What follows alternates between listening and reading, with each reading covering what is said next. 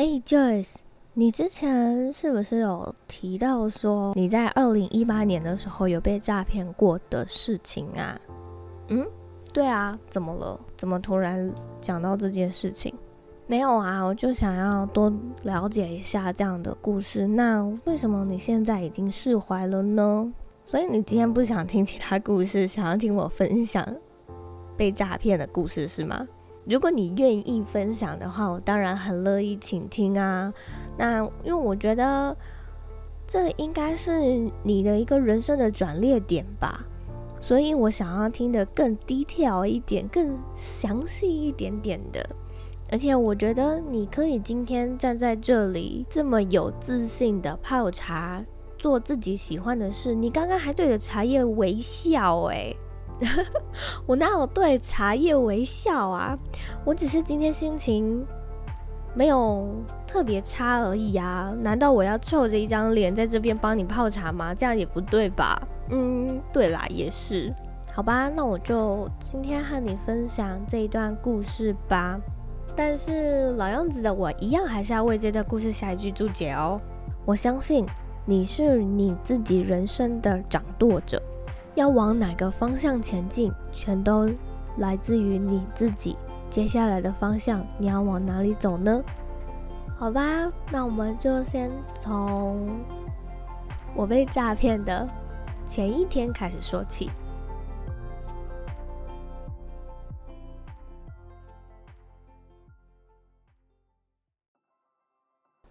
还记得前一天晚上，我在厨房刷洗油锅。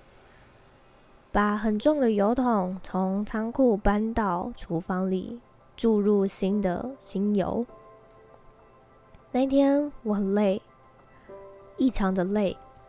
一想到明天早上要早上七点就要起床，并且坐在公司里要开会，就觉得力不从心，烦躁与愤怒在我的脑海里。挥之不去。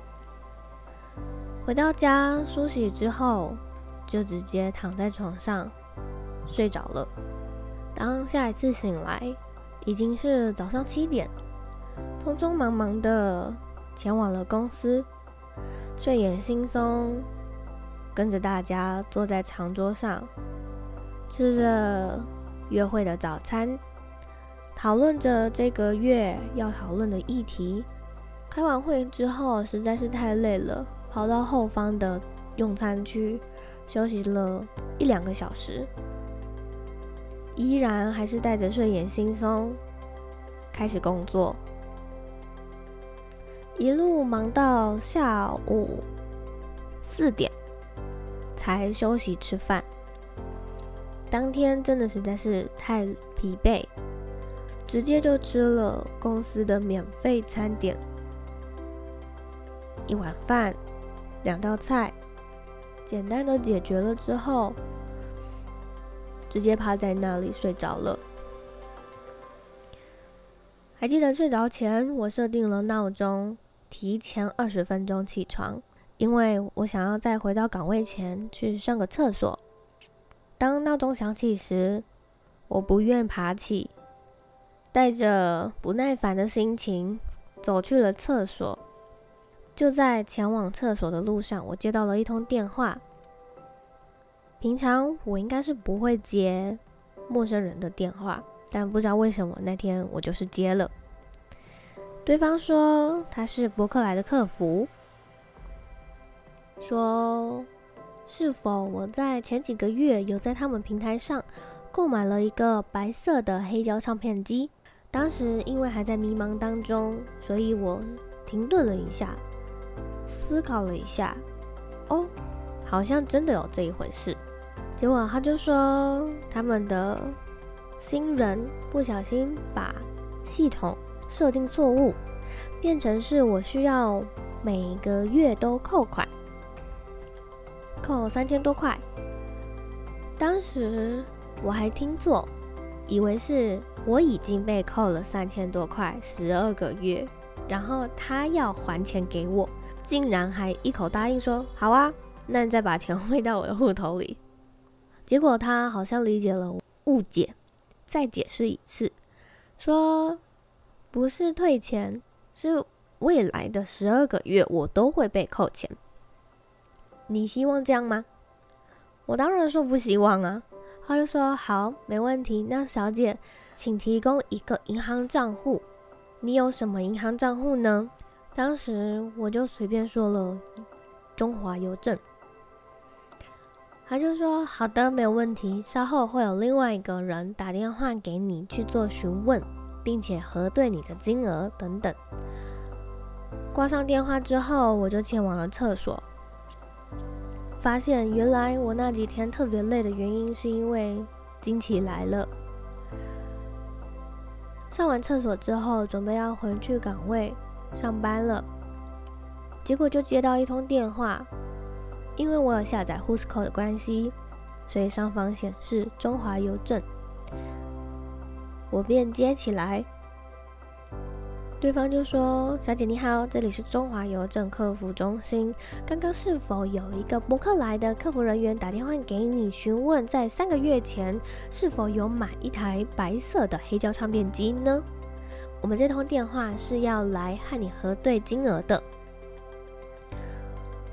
我就说：“对，没错，刚刚有这通电话。”他就问我说：“那请问您这个户头里面有多少钱呢？”还有没有其他户头呢？结果我就傻傻的把我其他户头的钱金额全部一一的告诉他，仿佛他很兴奋的一般，就开始要我去汇款了。中间我已经有点忘记他到底说了什么，反正他就是选了一个我账户里面最多钱的那间银行，并且教我如何操作汇款。一开始我也很笨。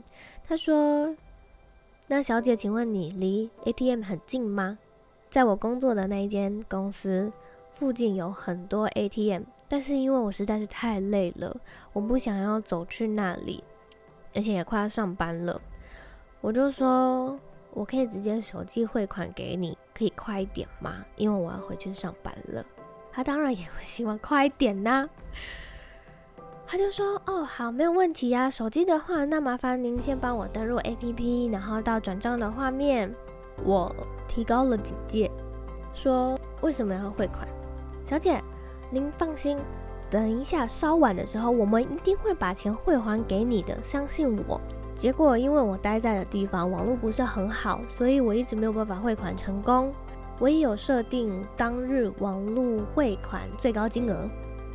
他也是非常的专业哦，直接把九万块除以二，然后是在那个汇款金额以下的数字汇出了两笔，他连同数字都帮我算好了，说你在汇款金额那边输入四叉叉叉叉，两笔加起来刚好九万块整。他还凶我说：“小姐，你不是要快一点回去上班吗？你可以到一个网络好一点的地方吗？”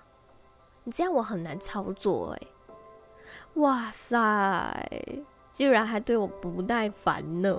我当时也是很白痴的，直接跟他说：“不好意思，不好意思，好，我现在去一个网络较好一点的地方。”但因为眼看我的上班时间快到了，所以我就跟当班主管说：“不好意思，这通电话好像很紧急，我需要现在处理，我可以晚一点回去上班吗？”当时我的当班经理也没有说什么。他就说好，没关系，你先处理，你等一下再回来，没关系。结果我就处理完了之后，他发现好像真的用很久诶，为什么我这通电话讲这么久？所以后来还有来关心了一下。我当时已经觉得有点怪怪的，所以我就直接把电话交给我的当班经理，让那个诈骗我的人和我的当班经理讲了几句话之后呢，我的当班经理居然被说服了，他就说：“好，Joyce，你赶快处理完吧，好像很重要。”然后就事后的时候，我觉得，OK，天哪，连其他人都可以被洗脑诶。结果我就在汇出第二笔钱的时候，我才惊觉我好像被诈骗了。当时我还记得，当时我的户头只剩下四百多块台币，完全领不出来。当我发现我被诈骗之后，我就去跟我的店长说，我就带着我的手机去找我的店长，说：“店长，我好像被诈骗了。”他当时在吃饭，很惊讶的看着我说：“哈，被诈骗在哪里？”我说：“这里，刚刚。”然后他就说：“为什么？”我就说：“嗯，因为他说他是伯克莱的人，然后打电话来的是中华邮政，所以我以为还是真的。结果我的店长在厘清这段过程的时候，我的手机一直响起，那个电话他一直不断的打进来，从一开始的 Who's Call 显示中华邮政，到最后的变成是加八八六，最后。他又使用了无显示号码，一直狂扣我的手机。我的店长看着我的手机一直在响，他就说：“加八八六是从国外打电话回来的，所以他绝对是诈骗集团，这种电话不能接。”当时我才刚出社会半年，我完全不知道这件事情会发生在我身上。我记得我当时的心脏蹦蹦跳，很紧张，因为。我的钱全没了。我的店长说：“你现在赶快打电话去给一六五防诈骗专线，问问看这笔交易可不可以冻结。”我打电话过去，是一个男人接的。我说：“先生，不好意思，我刚刚好像被诈骗了，可以麻烦你冻结这笔交易吗？”对方说：“钱都已经被诈骗集团载走了，要怎么冻结呢？你现在要做的是。”去警察局报案，我就跟着我的店长一起到了最近的警察局。还记得当时天色已晚，但是警察局人满为患，里面有被铐着手铐的，感觉就是打架闹事被抓回来的，也有出车祸的在做笔录。可怜的警察都去吃饭或下班了，只留一个留守在那边拼命的做笔录。而我不是打架闹事，也不是出车祸，仿佛我是来这里告发我自己的罪名。我坐在那，等着警察要来帮我做笔录，眼神空洞的盯着空中的一点。我的店长坐在我旁边，非常尴尬，不知道该说什么好。于是他掏出了手机。把画面切换成计算机，开始压数字，说：“你看，假设你现在每个月领三万五，你存不到六个月，你就可以存回那个金额了。”我跟他说：“可是我是存完这个月的薪水之后才有那个金额的，当时才刚发薪水两天。”他就尴尬的也不知道该回什么，中间我一直强忍着泪水，我告诉自己不能哭，至少在这里不行。于是我的内心小脑袋又开始上演了无数的小剧场，我开始和店长闲聊，仿佛我们不是在警察局，也不是来这里报案的，我们就只是平常的聊天。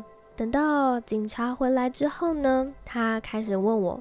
事情的经过，我把过程一一的讲述了一遍。他边听边打，中间我也提供了我的截图画面，实在是非常专业。专业吗？我第一次被诈骗了，讲的好像我被诈骗很多次一样。做完这些笔录之后，他就说，这是他这个礼拜第几次处理博客来的诈骗事件。一开始他也有问说，为什么没有打电话去一六五防诈骗专线？我就说一六五叫我来报警，感觉有点在踢皮球。这里要我打电话去那，那里又要我打电话去这。当时我没有什么任何的情绪，就只是惊吓。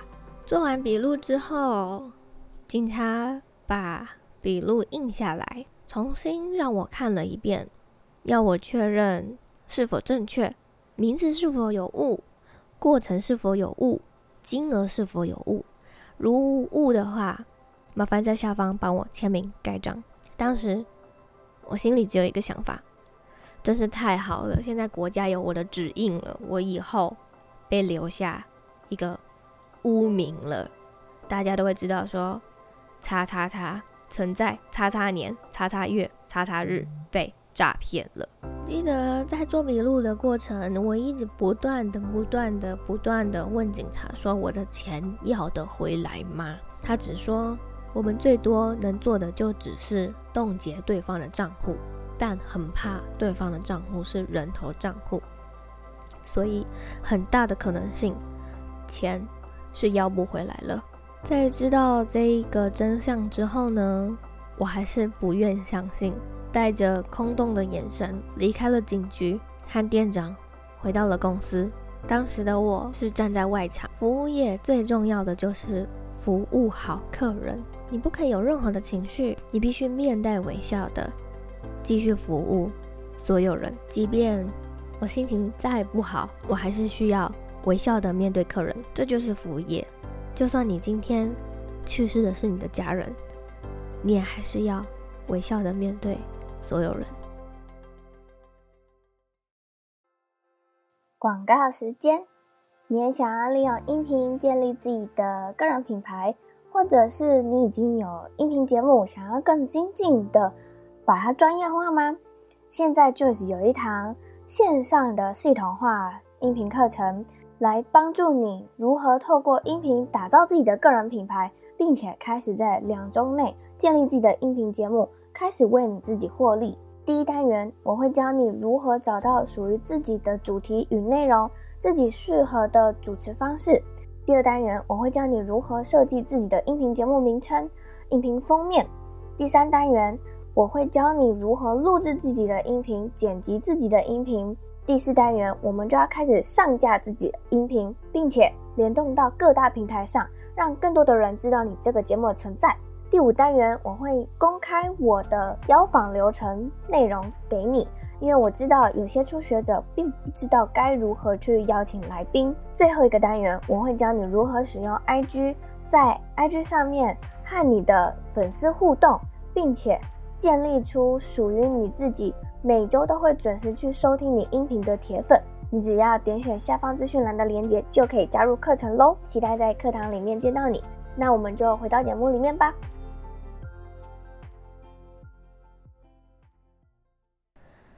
当我回到家，我知道我的爸妈已经睡着了，但我还是去了他们的房间，打开灯，他们带着怨气坐起来说：“为什么要开灯？”我说：“我今天被诈骗了，他骗走了我所有的钱，我和店长已经去警察局报案了。”就这样，我关上灯，离开了他们房间，回到我自己的房间里。坐在那，好像可以大哭了。就在这时，我妈走进来，问了我所有的经过。我又再重复了一次，边哭边说：“她说能怎么办？钱都回不来了，只能再赚喽，就当做是花钱买经验吧。”还记得我当时非常的生气，气那些把我的钱全部骗走的人，也气自己这么不小心把所有的钱。白白的送走了，那些钱是我从高中十六岁的时候一点一滴打工存下来的钱，我舍不得花，每个月只给自己固定的话费，把所有的钱全部都存在里面，因为我期许自己在二十五岁的时候可以前往芬兰，去圣诞老公公的村庄里和圣诞老公公一起吃顿晚餐，但这个梦想。就在那一天那一刻结束了。之后的每一天，我都活得非常的痛苦，还要强装快乐，因为我是服务业。白天我在公司里笑着和大家嬉笑，回到家只剩下我自己一人时，每天都拿着计算机算计着要怎么样才能更快速的存到那笔钱。不管我怎么算，都无法在六个月内存回九万块这个不大也不小的金额。就算我今天不吃不喝，我还是无法在六个月内到这笔钱。就在某一天，我真的是受不了了，我拿出了纸和笔，列下了以现阶段的我来说，可以帮我赚到更多钱的方法。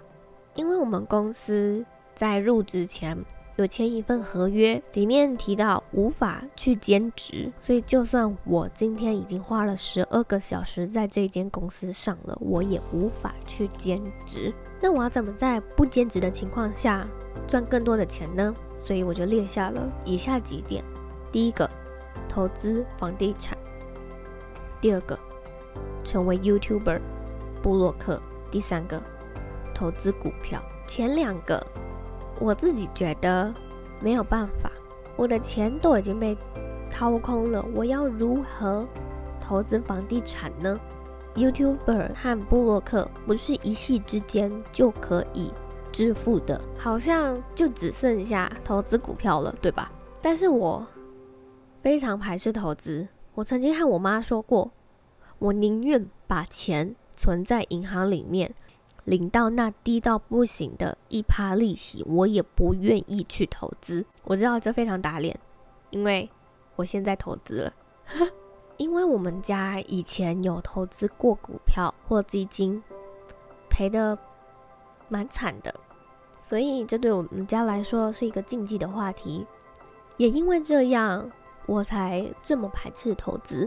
但是对当时我来说，这好像只剩下唯一的出路了。也就在这时，YouTube 的演算法推荐了 Yale 的影片给我。对当时我来说，这个年轻人他这么年轻，就可以利用投资股票赚这么多钱，很神奇，而且。他完全不需要花太多的时间在做这方面，就可以帮助他赚很多很多钱。他的影片把投资股票讲得非常的简单，甚至好像完全不会赔钱一般。于是，我开始疯狂的研究美国股票。还记得有一天我上早班，下班时我到了诚品书店，站在。我从来都没有去过的一个区域，投资理财。我站在那，有点不知道该从何开始，因为这个领域我完全不了解，所以我就先从书名开始。我把所有我有兴趣的书名全部都抽出来，抱在手上，并且坐在旁边椅子上，一页一页的翻。只要随机翻到一页我看不懂的文字、看不懂的数据，我就把它关起来。还记得当时也遇到了我一起提早下班的同事们，他们看到我在研究投资股票，问我说：“为什么突然想要投资？”我就说：“因为我觉得每天花十二个小时在这里上班，只赚这点钱，好少哦。”其中一位同事还笑说：“我之前也有想过这件事情，但后来就觉得还是认份的领这个死薪水好了。”你也别想了，赶快回家休息吧。说完，他们就走了。